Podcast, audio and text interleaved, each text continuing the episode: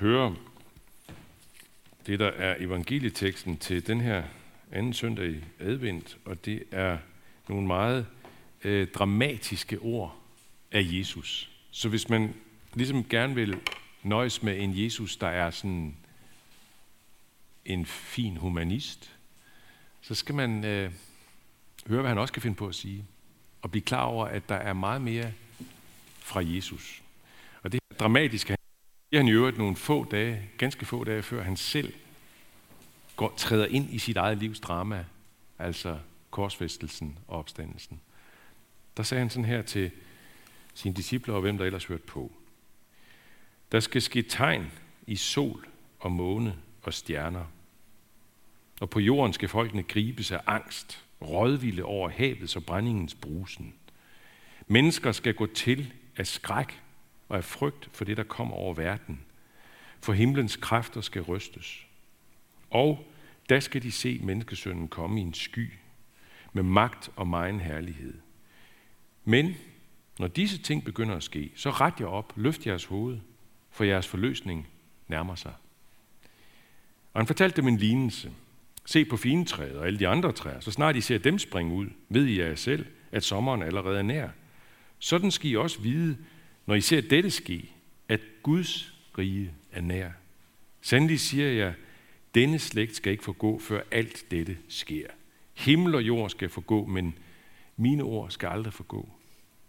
Tag jer i agt, så jeres hjerte ikke sløves af svig og drukkenskab og dagliglivets bekymringer, så den dag pludselig kommer over jer som en snare. For den skal komme over alle dem, der bor ud over hele jorden.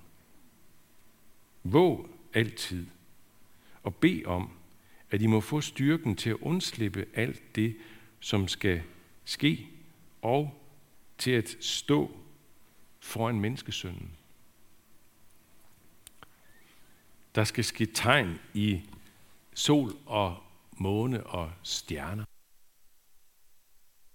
Øh, I øh, sidste øh, nummer af weekendavisen sidste weekend, der var der en, en meget interessant artikel om øh, noget øh, rumforskning, som der nu investeres enorme milliarder summer i. Og det er vel at mærke private øh, folk, det er privatfolk, altså milliardærer, mange milliardærer, som smider milliarder af dollars i rumforskning. Og den her rumforskning, den går rigtig meget ud på, rigtig meget af den går ud på, at man satser på at få bygget en rumby på Mars. Man skal først have nogle mennesker deroppe at stå med deres ben på, på, på Mars. Ikke? Det er det første. Og dernæst så arbejder man faktisk på at vil prøve at lave en rumby deroppe, og der er ambitioner om, at man kan flytte en million mennesker derop. Det er der i hvert fald nogen, der har ambitioner om. Der er en øh, engelsk sociolog, Richard Totten, som har forsket lidt i det her og har talt judet en række af de her folk, der er involveret i det her forskning. Og han har meget hurtigt fundet ud af, at deres forestillinger om livet på Mars, det er i virkeligheden et spejl af alt det, som de ønsker at ændre på jorden. Altså, de ser nogle muligheder i den her rumkoloni deroppe for at kunne forbedre samfundet meget, kunne få meget mere styr på hele skattevæsenet, få styr på skolevæsenet, på alt muligt. Uh, han citerer en amerikansk litteraturprofessor for at sige øh, om den her Mars-forskning, at den er den skærm, som vores håb for fremtiden og frygt for ødelæggelsen af jorden bliver projiceret op på. Altså håbet, vi har her for vores fremtid, projiceret op på en Mars-skærm. Og så refererer han også til Elon Musk, siger det navn jeg noget. Da jeg kørte ned til bykirken i dag, så kørte jeg lige bag ved en Tesla-bil. Det er ham der, der har ejer Tesla og smider alle pengene i Tesla. Han er jo mange, mange milliardærer. Men han er også en af dem, der smider allermest i det her rumforskningsnåde. Og han, øh, ham her, Totten, han har snakket med Elon Musk og fundet ud af, at, at Musk han, har, han ser den her rumfart som noget, der radikalt vil kunne ændre udviklingen af vores samfund og af selve menneskeheden til det bedre. Og desuden så mener øh, Elon Musk også, at, at øh, rumfartens langsigtede mål, det er simpelthen at, at undgå menneskehedens udslettelse. Og det, det fik mig til at tænke på det, som Barack Obama sagde, da han var præsident for nogle år siden. Uh, der, der, var der, der var det her nemlig også fremme med Mars-forskningen, lige pludselig var det vældig meget fremme i medierne, og der siger han så, at han øh, ønsker virkelig, at, øh, at den her bestræbelse på at landsætte mennesker på Mars, at den vil intensiveres, fordi det kan dreje sig om menneskehedens overlevelse. Om det her Mars-projekt vil lykkes, det er jo ikke til at vide. Man skal ikke helt afvise det. For 150 år siden, så ville folk simpelthen have grinet deres en vis lemdels i laser, øh, hvis, de havde, hvis der var nogle mennesker, der dengang havde sagt, vi kommer, mennesket kommer til en dag til at stå på månen, eller, eller bare, øh, vi en dag, så kan vi flyve hen over nogle få timer, kan vi flyve hen over Atlanterhavet. Folk ville være grinet, så halvdøde, hvis nogen havde sagt det. Men det skete nu. Hvem ved? Måske har vi, måske har vi virkelig noget i vente af imponerende menneskelige tegn i sol og måne og stjerner. Men vi har ikke det i vente, det tegn, som Jesus taler om, nemlig håbstegnet. Jeg tror ikke et sekund på, at om vi flytter en million mennesker til Mars, så vil vi opnå en vældig radikal forbedring af samfund og menneskehed. Eller for den sags skyld bare redde menneskehedens overlevelse. Jeg tror ikke på det. Der skal helt andre kræfter til. Helt andre. Hvis vi flytter til Mars, ja, så, ja, så flytter nissen med. Ikke julenissen, men øh, slangenissen. Eller I ved, slangen fra paradis, eller bare slangens stemme. Mund Gud har sagt, det der spørgsmål, han stillede til Adam og Eva. Mund Gud har sagt. Det spørgsmål, som gjorde en meget radikal ting ved os mennesker, nemlig flyttede Gud fra tronen i vores sind. Og i virkeligheden blev kimen til al ondskab i hele verden. Den ondskab, der kommer ind fra os, og den ondskab, der rammer os udefra. Og med døden som sidste trumf på bordet hver gang.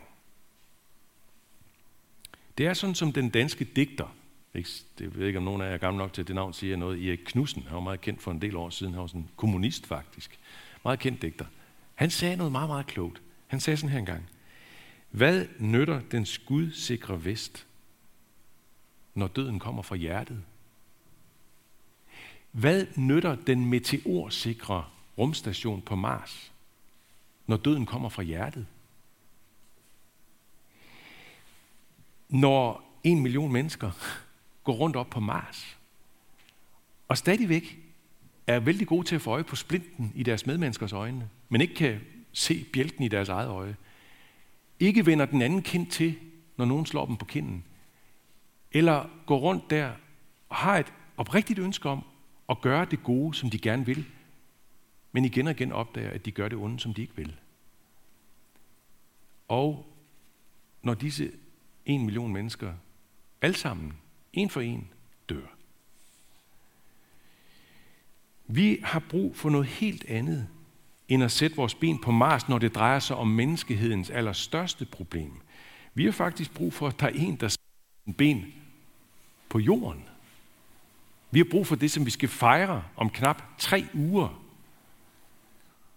Nemlig Gud, der satte sine ben på jorden. Gud, der lod sig føde med menneskeben, menneskearme og menneskesjæl og alt og fik det mest almindelige navn blandt jøder på den tid, nemlig Jesus. Yeshua. Det var som at hedde Jens eller sådan noget. Ja, det, det hedder folk ikke nu om stunder, men hvad hedder I? Nikolaj?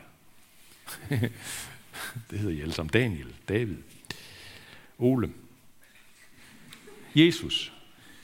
Og så det vi har brug for, det er Jesus, der står der foran sine disciple og varsler det store endetidsdrama. Lige før dramaet i hans eget liv. Lige før han selv går mod enden af sit eget liv på jorden. Korset om fredagen. Og enden på hans liv, det blev begyndelsen på vores livs helt store håb. Jeg har det sådan. Det er jo ikke sikkert, at I alle sammen har det sådan. Det er også lige meget. Jeg har det sådan, at jeg elsker den her lige netop den her søndag i advent, den anden søndag i advent. Og det gør jeg, fordi den har det her enorme perspektiv på adventen og på julefejringen. Advent, som betyder adventus, det er latinsk ord, der betyder komme, ikke? Og det her perspektiv på komme, altså frelsens endegyldige komme. I dag er der født jeg en frelser i Davids by. Og det er det der fra juleevangeliet. Det var det der englene sagde til hyrderne. Så skulle de gå hen til Bethlehem og se et barn i krybben. I dag er der født jeg en frelser i Davids by. Hvordan kunne de se det i et lille bitte barn, der ligger der ømt og skrøbeligt i et, et, et dyre føde tru i en stald i en lille by i Bethlehem. Og da han godt 30 år senere hænger på korset og bare forsvinder ud af livet, hvordan kunne man da se en frelser i det? Hvordan kunne man se det, som en teolog skrev i det fjerde århundrede? Der var en teolog, der skrev sådan her. Intet kan sidestilles med min, med min frelses under. Nogle dråber blod har fornyet hele universet. Nogle dråber blod har fornyet hele universet. Måske, måske skulle Elon Musk og alle de andre rumfartsinvestorer overveje mere investering i det blod, end i rumstationen på Mars. Eller, jeg vil måske gerne sige det på en anden måde, måske skulle de bare indse, at uanset investeringerne i det her berettigede rumeventyr, så redder det os ikke en tødel fra vores virkelige problem. Sådan som for eksempel astronauterne i 1969 vidste det og viste det. 1969. Hvad skete der i 1969? Come on. Jeg vil ikke spørge dig, for du ved godt. Mathias? Det var noget med at Ja, tak. Mennesket. Ej, okay, der er mange af jer, der ikke er så gamle, at de har, har set det. Jeg så det faktisk Jeg var ni år gammel. Vi var på en ø oppe i Norge, da det skete. Det var midt om natten, og der var to fjernsyn på hele øen, så, og vi, vi havde ikke noget. Så. vi så det ikke. Jeg har set det senere hen. Det er ikke, øh, I skal ikke tro på konspirationsteorierne om, at det ikke passer, for de var der. Tre styks. To af dem var nede på månen. Øh, lige før de går ned på månen, de kommer der med Apollo 11, ikke også? Så er der det her landingsfartøj, Ørnen, som øh, bliver stillet på månen, og der sidder de så op i det og skal ned, gå ned den der stige der. Lige før de gør det, så er der en af astronauterne, og det kan være, at I slet ikke har hørt det her før, for det er ikke noget, man får så meget videre om i Danmark, i sekulariseret Danmark. Men en, øh, den her astronaut ved navn Buzz Aldrin, han trækker en bibel frem, og så trækker han et sølv-itui frem med brød og vin. Det, som vi gør lige om lidt, nadveren. Og der sidder de så og tager sig tid til at bede lidt og deler nadvaren med hinanden. Altså lige før, I ved, astronauten Neil Armstrong, den første, der satte sine ben på månen, lige før han siger de her ikonisk berømte ord, det er kun et lille skridt for et menneske, men et kæmpe skridt for menneskeheden. Altså det, han sætter foden på jorden, på månen. Lige før det, der sidder de her astronauter og tager endnu en gang den her erkendelse til sig. Der er altid et andet skridt, der er langt, langt større. Nemlig Guds første skridt på jorden, som medfører, at de også kunne sidde deroppe, langt væk fra jorden, og tage imod hans offer for os alle sammen. Hans frelse er os fra døden i vores hjerter og kroppe. Han som dengang engang sagde, Jesus som engang sagde, den, der spiser mit kød og drikker mit blod, har evigt liv i sig. Og jeg skal oprejse ham på den yderste dag. Jeg har det sådan, at jeg vil ikke undvære det her perspektiv på livet for noget i hele verden. Jeg kan godt forstå, hvis ikke du har det sådan, hvis du endnu ikke er der i troen. Men jeg har det sådan. Det skal du vide. Og jeg ved godt, at de her ord af Jesus, dem jeg læste der indledningsvis, Lukas 21, kan godt vække mange forskellige følelser hos os alle sammen. Og selvom man tror på Jesus, kan i den grad vække følelser og et hav af spørgsmål. Og jeg kunne virkelig godt have haft lyst til at have meget mere tid til at dykke mere ned i det. Men i dag der har jeg bare lyst til at se det hele i det her perspektiv, som Jesus giver os med den her ene sætning. Når disse ting begynder at ske, så ret jer op og løft jeres hoved, for jeres forløsning nærmer sig. Her går vi rundt i vores stramme kobberbukser og stramme økonomi og stramme forsøg på at sikre os i alle ender og kanter for det her liv. Og alligevel så har vi hele tiden den her, det tror jeg, I kan genkende, den her lille tilbagevendende uro over alt det, der måske alligevel ikke vil lykkes for os. Jeg er 60 år gammel. Jeg synes, jeg har oplevet meget i mit liv. Margrethe og mig snakker nogle gange om, at der har været meget eventyr i vores liv. Min sjæl, hvad ved du mere? I min sjæl vil meget mere. Kunne det bare få lov at fortsætte? Alt det skønne i livet, alt eventyret, alt livsfylden, alle drømmenes opfyldelse. Jeg kigger på min 95 år gamle mor, eller min 91-årige svigerfar. Skønne, levende mennesker, som mirakuløst stadigvæk er meget til stede i den her verden. I høj alder. Men også tættere og tættere på døden. Og det er også selv. Og det er I faktisk også. Også alle jer unge. Fordi I dag for dag tager et skridt nærmere døden. Uanset Elon Musks milliarder af dollars til Mars, rumstationen, uanset en vellykket coronavaccine, uanset vellykket eksamensresultat, uanset vellykket kæresteresultat, ægteskab, børneopdragelse, phd ansøgning Det hele forsvinder en dag med døden. Vores egen død, eller solens og jordens og universets død. Eller nej, det gør det ikke. Fordi Jesus siger opmuntrende og løfterigt, denne slægt skal ikke forgå, før alt dette sker. Menneskeslægten uddør ikke, før jeg kommer igen, siger Jesus. Før jeg kommer igen og meget herlighed. Jeg kommer, før universet brænder sammen. Jeg kommer, før rumstationen på Mars brænder sammen. Måske kommer jeg ikke, før du brænder sammen. Men bare rolig. Du sover kun ind i døden. Døden, den er jo i evighedsperspektivet, så er døden kun som en, ja, som en lille rar middagslur. Så bliv hos mig i det her liv, siger Jesus til os. Det er det sidste, han siger til os. Bliv hos mig. Kom til mig, hvis du ikke er hos mig endnu, så kom. Kompenser ikke jeres uro med svir, drukkenskab og dagliglivets bekymringer, siger han. Lad håbet holde jer vågne. Lad håbet holde jer levende.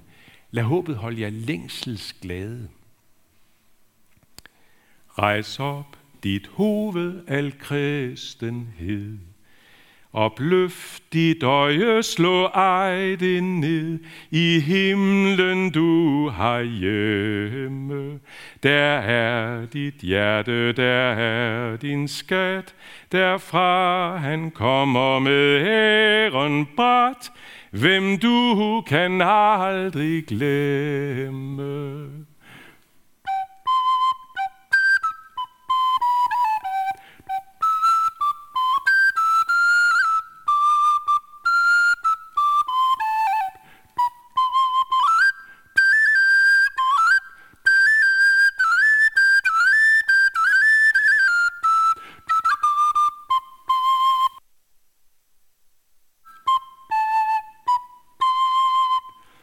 Derfor siger vi igen i dag, lov, tak og evig ære være dig, hvor Gud, Far, Søn og Helligånd, som var, er og bliver en sand treenig Gud, højlovet fra første begyndelse nu og i al evighed.